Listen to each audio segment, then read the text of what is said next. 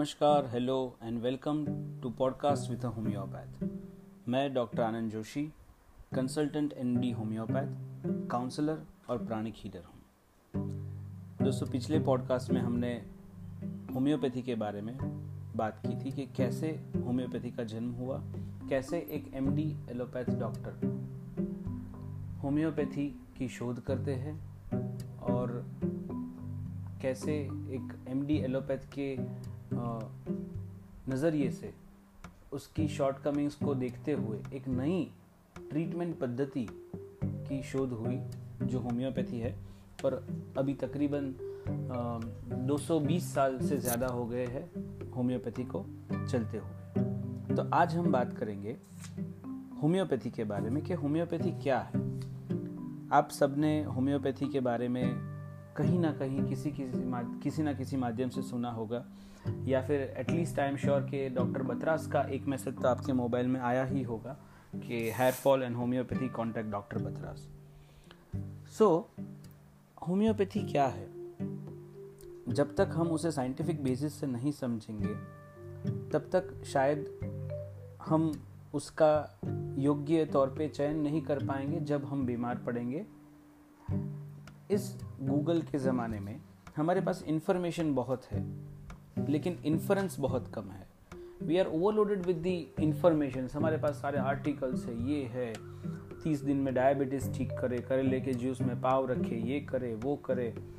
उस ज़माने में उस चीज़ का इम्पोर्टेंस या वैल्यू कितना है, वो जाने बिना कहीं ना कहीं हम उसके फॉर या अगेंस्ट एक पूर्व धारणा यानी कि एक प्रिजुडाइज बना लेते हैं। वैसी ही हालत हो रही है कहीं ना कहीं होम्योपैथी के लिए भी सबकी, क्योंकि ये एक ट्रेंड या एक फ़ैशन की बात होती है कभी। तो होम्योपैथी क्या है? हम शुरू करते हैं।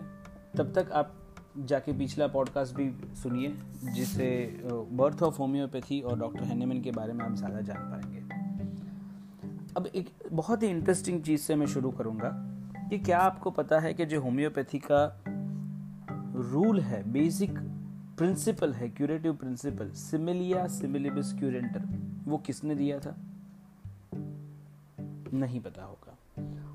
Hippocrates the father of medicine Hippocrates के बारे में हम सब जानते हैं हिपोक्रेटिक ओथ के बारे में जानते हैं।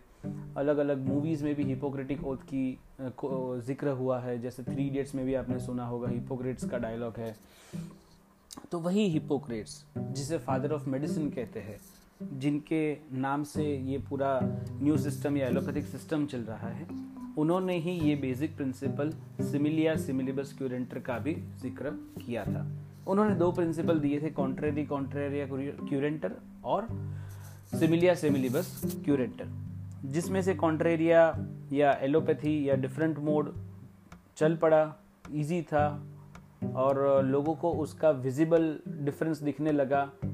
तो जो इजीली दिखता है, जहाँ मेहनत कम होती है, और जहाँ फ़र्स्ट हैंड में रिजल्ट्स अच्छे दिखते हैं in another word short term gains होते हैं, वो ज़्यादा चलता है।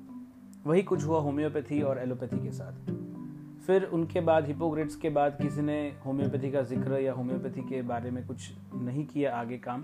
फिर आए थे डॉक्टर थॉमस सिंडनहैम, जिन्होंने होम्योपैथी के बारे में या नेचुरल या सिमिलर्स के ऊपर कॉन्ट्री या कॉन्ट्रारिस मतलब ऑपोजिट का सिद्धांत और होम्योपैथी मतलब सिमिलर जैसा रोग, जैसे लक्षण, वही प्रोड्यूस करने वाली दवाई। इसके लिए वापस मैं बोलूँगा, आप एपिसोड टू हमारे पॉडकास्ट का पक्का सुनिए। तो यहाँ पे थॉमस इंडियन के बाद आए एक डॉक्टर सैमुअल हैनेमन जो खुद पेशे से एमडी एलोपैथ थे, जो प्रैक्टिस से संतुष्ट नहीं थे रिज़ल्ट से संतुष्ट नहीं थे। हालाँकि उनकी प्रैक्टिस बहुत अच्छी चल रही थी, लेकिन वो क्वालिटेटिव रिज़ल्ट से संतुष्ट ना होके उन्होंने जो पूरी जर्नी की, उसके बाद होम्योपैथी को एस्टैब्लिश किया। उसके एस्टैब्लिशमेंट के बाद डॉक्टर सैमुअल हेनेमैन ने उसके सात आधारभूत सिद्धांत दिए, जिसे हम सेवन कार्डिनल प्रिंसिपल्स भी कहते हैं। वो सारे शायद हमें जानने की ज़रूरत नहीं है, लेकिन कुछ इंटरेस्टिंग प्रिंसिपल्स हम जानेंगे। What makes homeopathy different from other systems of medicine जो भी आपने या हमने सुना या पढ़ा होगा अब तक, वो सारे होम्योपैथी के बारे में मिथक होंगे, ना कि तथ्य। तो आज हम जानेंगे कुछ ऐसी चीज़ों के बारे में जो होम्योपैथी को डिफरेंट बनाता है या दूसरे शब्दों में होम्योपैथी को स्पेशल बनाता है। सिंगल रेमेडी नेचुरल रेमेडी और पोटेंटाइज रेमेडी होम्योपैथी में एक व्यक्ति के लिए मात्र एक दवा होती है।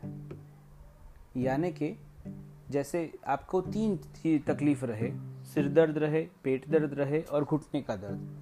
मानो ये तीन अलग अलग चीज़ है। घुटने का दर्द आपके जोड़ों की जो, जोड़ों के में जो तकलीफ़ है, उसके कारण हुआ है, जो रहता है पूरे साल। पेट दर्द कभी कभी सिर दर्द कभी कभी तो यूजुअली हम देखेंगे डॉक्टर इन तीन चीज़ों के लिए तीन अलग अलग दवाई देंगे। होम्योपैथ क्या करेंगे कि सारे जिन को मिलाकर एक ही ऐसा सब्सटेंस एक ही ऐसी दवाई का चयन करेंगे जो सारी तकलीफों के लिए साथ में काम करे। यानी कि पहला हो गया सिंगल रेमेडी मतलब आप अपने शरीर में बहुत ज़्यादा अलग अलग प्रकार की चीज़ें नहीं डाल रहे।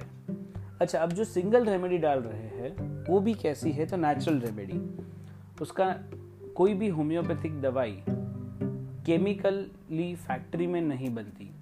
उनके सारे सोर्स नेचुरल है। जैसे अगर कोई पेड़ पौधे में से है तो उसके पेड़ का अर्क से ही दवाई बनेगी उसके पौधे या उसके पत्तों के अर्क से डाली से ही दवाई बनेगी। वैसे यहाँ इस पृथ्वी के ऊपर जितने सब्सटेंसेस कुदरती फॉर्म में पाए जाते हैं जितनी भी चीज़ें जैसे पेड़ हो गया मिनरल्स हो गए आयंस हो गया कोई प्रकार का खनिज तत्व हो गया आ, कोई औषधि हो गई किसी प्राणी का कोई अर्क हो गया यहाँ तक कि x-rays sun rays moon rays वगैरह में से भी दवाई बनती है। लेकिन ये सारी नेचुरल फॉर्म ऑफ़ रेमेडी होती है, मैं वापस दोहराऊँगा। इसका केमिकल बेसिस लेके उसको लेबोरेटरी में फॉर्मुलेट नहीं किया जाता है। मतलब आपके होम्योपैथिक डॉक्टर एक दवाई सिलेक्ट करेंगे, जो सीधा आपके पास नेचर से आएगा और केमिकल फैक्ट्री से नहीं आएगा। तो आप कम दवाई खा रहे हैं, कुदरती दवाई खा रहे हैं। तीसरा और सबसे इंपॉर्टेंट सिद्धांत जो इसका है, वो है पोटेंटाइजेशन पोटेंटाइजेशन मतलब क्या हुआ?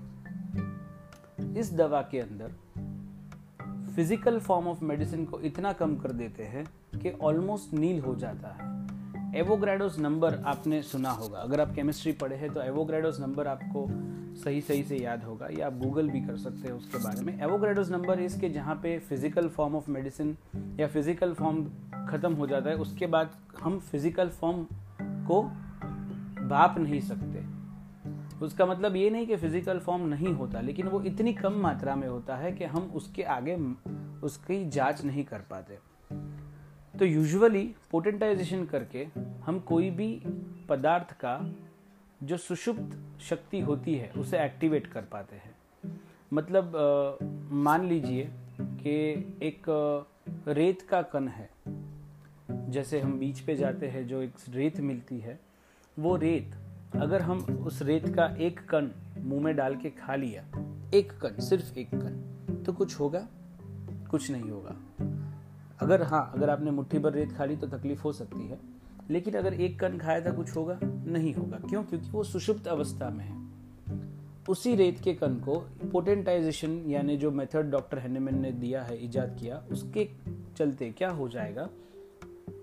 उसकी सुषुप्त अवस्था, जो हीलिंग प्रॉपर्टीज़ है सुषुप्त अवस्था से वो एक्टिव हो जाएगा।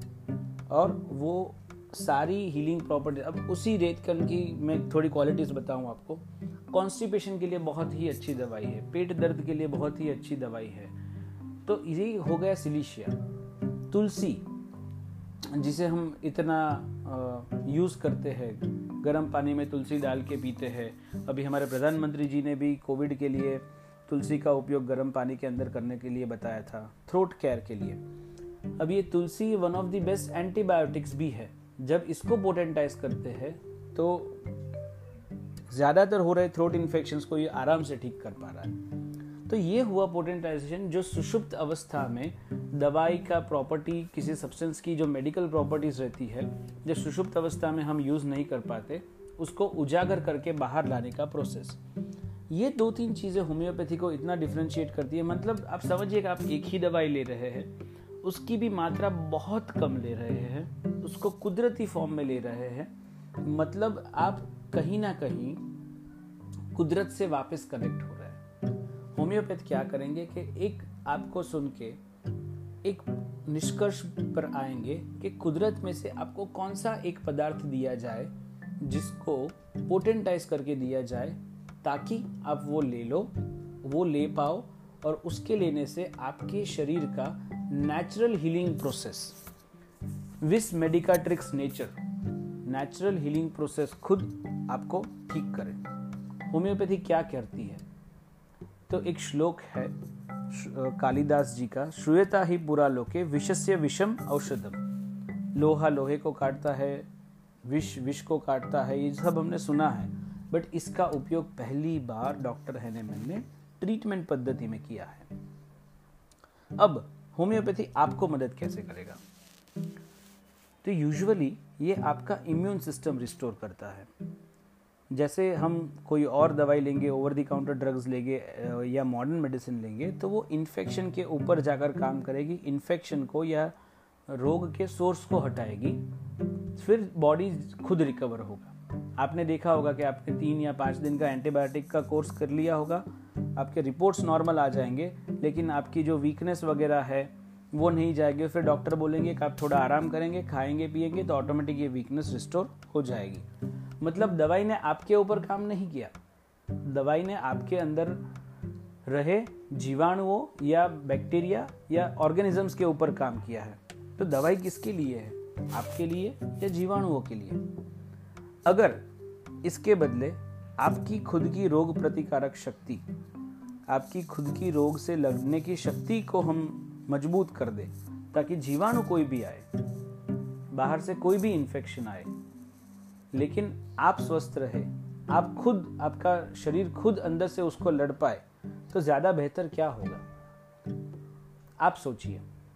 जैसे अभी लॉकडाउन टाइम्स चल रहे हैं तो लॉकडाउन के पहले कोई एक व्यक्ति कुछ व्यवसाय कर रहा था, अपना जीवन निर्वाह कर रहा था, पैसे कमा रहा था। लॉकडाउन के चलते मानो उसका जीवन निर्वाह नहीं हो पा रहा और आप उसको मदद कर रहे हो। आप कब तक उसको मदद कर पाएँगे? अगर ये हो गया कि वो मदद करने के कारण वो व्यक्ति शिथिल हो गया, वो काम करना बंद कर रहा है लॉकडाउन खुलने के बाद भी वो तो समझेगा कि अच्छा मुझे तो मदद मिल रही है तो मुझे काम करने की क्या ज़रूरत, क्या आवश्यकता? उसके बदले अगर आप उस व्यक्ति को एक ऐसा व्यवसाय दे कि वो खुद अपना अर्थोपार्जन कर पाए तो ज़्यादा अच्छा क्या होगा? उसको मदद करना या उसको एक व्यवसाय सिखाना या देना, जो उसको अर्थोपार्जन वो खुद कर पाए या खुद की मदद कर पाए। उसी तरीके से जब भी आप एक एक्सटर्नल मेडिसिन जीवाणु को मारने के लिए देते हैं तो वो सिर्फ़ लोकली बॉडी को सपोर्ट करती है। बार बार लेने से आप अपने शरीर की रोग प्रतिकारक शक्ति को ये मैसेज दे रहे हैं कि तुम्हें काम करने की ज़रूरत नहीं है। जब भी बीमारी आएगी, बाहर से कुछ दवाई आएगी, उसको ठीक करके चली जाएगी तो क्या होगा कि पहले तीन दिन की एंटीबायोटिक में आप ठीक हो जाओगे छः महीने एक साल दो साल बाद वो एंटीबायोटिक की अवधि पाँच दिन सात दिन या उसके सात दिन के दो कोर्स हो जाएँगे फिर भी आप ठीक नहीं होंगे। ये शायद आपका अनुभव रह चुका होगा ये आप किसी आ, मरीज़ को पूछोगे तो बताएगा हाँ पहले मुझे तीन दिन में ठीक हो जाता था अब पता नहीं ये एंटीबायोटिक्स काम नहीं करती या मुझे हायर एंटीबायोटिक्स की ज़रूरत पड़ती है। यहाँ पे हम ये बात करना चाह रहे हैं कि एंटीबायोटिक्स का रोल कब है वो डिफाइन करना है। इट्स नॉट अबाउट राइट और रॉन्ग इन टेकिंग बट क्या ये वो ज़रूरी है कि नहीं ज़रूरी है? उसी जगह पे होम्योपैथिक सिस्टम ऑफ़ मेडिसिन या होम्योपैथिक दवाई आपकी इम्यून सिस्टम को, आपकी रोग प्रतिकारक शक्ति को मज़बूत करेगी ताकि नेक्स्ट टाइम जब भी ये हो, तब आपका बॉडी आपका शरीर उसको खुद डील कर पाए। उसको दूसरे साइंटिफिक तरीके में भी हम समझने का प्रयास करते हैं। हमारे शरीर में एक होता है P N E I axis P N E I psycho neuro endocrine immuno axis मतलब हम ये जानते हैं कि हमारे स्वस्थ, स्वास्थ्य, स्वस्थ रहने का राज हमारा इम्यून सिस्टम है। अच्छा हमारे इम्यून सिस्टम को कौन कंट्रोल करता है? तो ज़्यादातर हमारे हॉर्मोन्स और एंडोक्राइन सिस्टम एंडोक्राइन को कौन कंट्रोल करता है? तो वो हमारा न्यूरॉन्स है, या न्यूरो सिस्टम या चेता तंत्र सी उसको कौन कंट्रोल करता है, या उसके ऊपर इन्फ्लुएंस कौन कर पाता है? तो साइकोलॉजी अगर आप किसी प्रकार के स्ट्रेस में, चिंता में रहेंगे तो ऑटोमेटिक देखेंगे, सबसे कॉमन चीज़ जो आएगी थायराइड अभी प्रैक्टिस में हम कितने सारे थायराइड के पेशेंट्स देख रहे हैं। क्यों? कोई ना कोई emotional intellectual job stress work stress family stress तो हेल्थ रहने का हेल्दी रहने का जो राज है, वो है psycho neuro endocrine immuno axis का बैलेंस में रहना। होम्योपैथिक मेडिसिन यहाँ पे काम करती है। ये डीपर जाके सॉल्यूशन देती है प्रॉब्लम के जड़ तक। जो भी psychological issues emotional intellectual issues को हील करती है आपके न्यूरोलॉजी को एंडोक्राइंस को और इम्यून सिस्टम के एक्सेस को बैलेंस करती है ताकि ऑटोमेटिकली आपके ऑर्गन्स अपनी निर्धारित क्रियाकर्म कर पाए और आपको स्वस्थ रख पाए। और इंटरेस्टिंग साइंटिफिक बेसिस की बात करें तो आईआईटी बॉम्बे में होम्योपैथी के ऊपर एक रिसर्च और सर्वे हुआ था, जहाँ पाया गया कि होम्योपैथी नैनो टेक्नोलॉजी के आधार पे काम करती है, जो नैनो पार्टिकल्स रहते हैं होम्योपैथिक मेडिसिन नैनो पार्टिकल्स के आधार पे काम करती है, और वो भले ही इतनी छोटी रहे, लेकिन वो छोटी मेडिसिन जो अभी एलोपैथी में भी फ्यूचर ऑफ़ मेडिसिन कहा जाता है दैट इज़ नैनो पार्टिकल्स उसके आधार पे काम करती है। उसके बारे में आपको बताऊँ, थोड़ा सा एक निष्कर्ष मैं पढ़ता हूँ उसके लिए जो आईआईटी बॉम्बे ने जो रिसर्च किया था, उनको प्रेजिडेंट के हाथों एवॉर्ड भी मिला है इस रिसर्च के लिए। Curious to apply their findings in the field of homeopathy professor Bellare के रिसर्च ग्रुप ने ये किया था। They found with the use of electron microscope to show presence of nano particles in homeopathic medicine a proof that could put rest some of the debate in the controversial field of medicine their findings provide material basis for their therapeutic action without needing recourse of any mystic energy or supernatural powers that some believe. यानी कि इनके इनकी जाँच में ये पाया गया कि होम्योपैथिक दवाई में मटेरियल बेसिस है जो लोग एक कहते हैं एक मिथ है कि होम्योपैथी प्लेसिबो है उसके अगेंस्ट में आईआईटी बॉम्बे के साइंटिस्ट ने ये प्रूव किया कि होम्योपैथिक मेडिसिन में मटेरियल बेसिस है और ना कि ये कोई सुपर नेचुरल पावर पे काम करती है। In a series of five internationally published papers in peer reviewed journal आप पीयर रिव्यूड जर्नल के बारे में जानते होंगे, वरना आप गूगल कर सकते हैं। पीयर रिव्यूड जर्नल मतलब इंडिपेंडेंट बॉडीज ने जो रिव्यू करके जर्नल में आर्टिकल्स आते हैं वो। They have shown that despite that apparent extreme dilution used in preparing homeopathic medicine, मतलब भले ही वो बहुत डाइल्यूटेड मात्रा में ये मेडिसिन होती है there are detectable amounts of original drugs present in the form of nano particles मतलब कितना भी डाइल्यूट करो ड्रग्स नैनो पार्टिकल्स के फॉर्म में रूप में वहाँ रहती है। They have also demonstrated that the concentration of drugs though small is measurable ये मेजरेबल है। ये आईआईटी बॉम्बे ने कह दिया है प्रूफ कर दिया है। सो so, ये ये जो रिसर्च है आप गूगल पे जाके वापस इसको पढ़ सकते हैं आईआईटी बॉम्बे नैनो पार्टिकल्स और होम्योपैथी के बारे में। उन्होंने ये बताया है कि इट और एक पैराग्राफ पढ़ना चाहूँगा आपके लिए। Professor Bellare's group has been successful in demonstrating that coating of silica use in homeopathic medicine may provide control release mechanism controlled release mechanism, a widely exploited mechanism in new forms of drug delivery.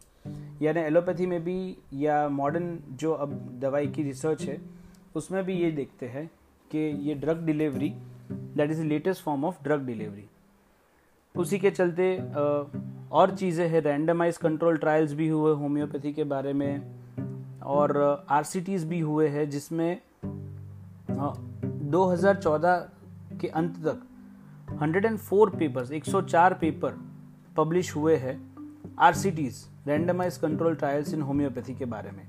61 different medical conditions को लेके। जिसमें से 41 percent of are have reported a balance of positive evidence मतलब in total homeopathy is scientifically working upon the psychoneuroendocrine axis it restores and strengthens the immune system IIT Bombay ने भी prove कर दिया है। वो आपको हर एक बीमारी के लिए, हर एक तकलीफ़ के लिए मदद करती है।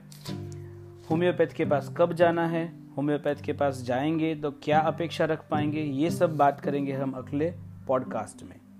तो अगली बार जब भी बीमार हो, तकलीफ़ चाहे एक्यूट हो, चाहे क्रोनिक ठीक होने का समय हुआ है तो आप एक होम्योपैथ का चयन करें। आपके आजू बाजू में आई एम वेरी श्योर आप जहाँ जहाँ कहीं भी होंगे, आपके आजू बाजू में कोई ना कोई एक अच्छे होम्योपैथ मिल पाएँगे, या फिर आप हमें कनेक्ट कर सकते हैं eight eight six six eight seven seven zero seven zero पे। तब तक स्वस्थ रहे, अपने आप ध्यान रखें। Take care bye bye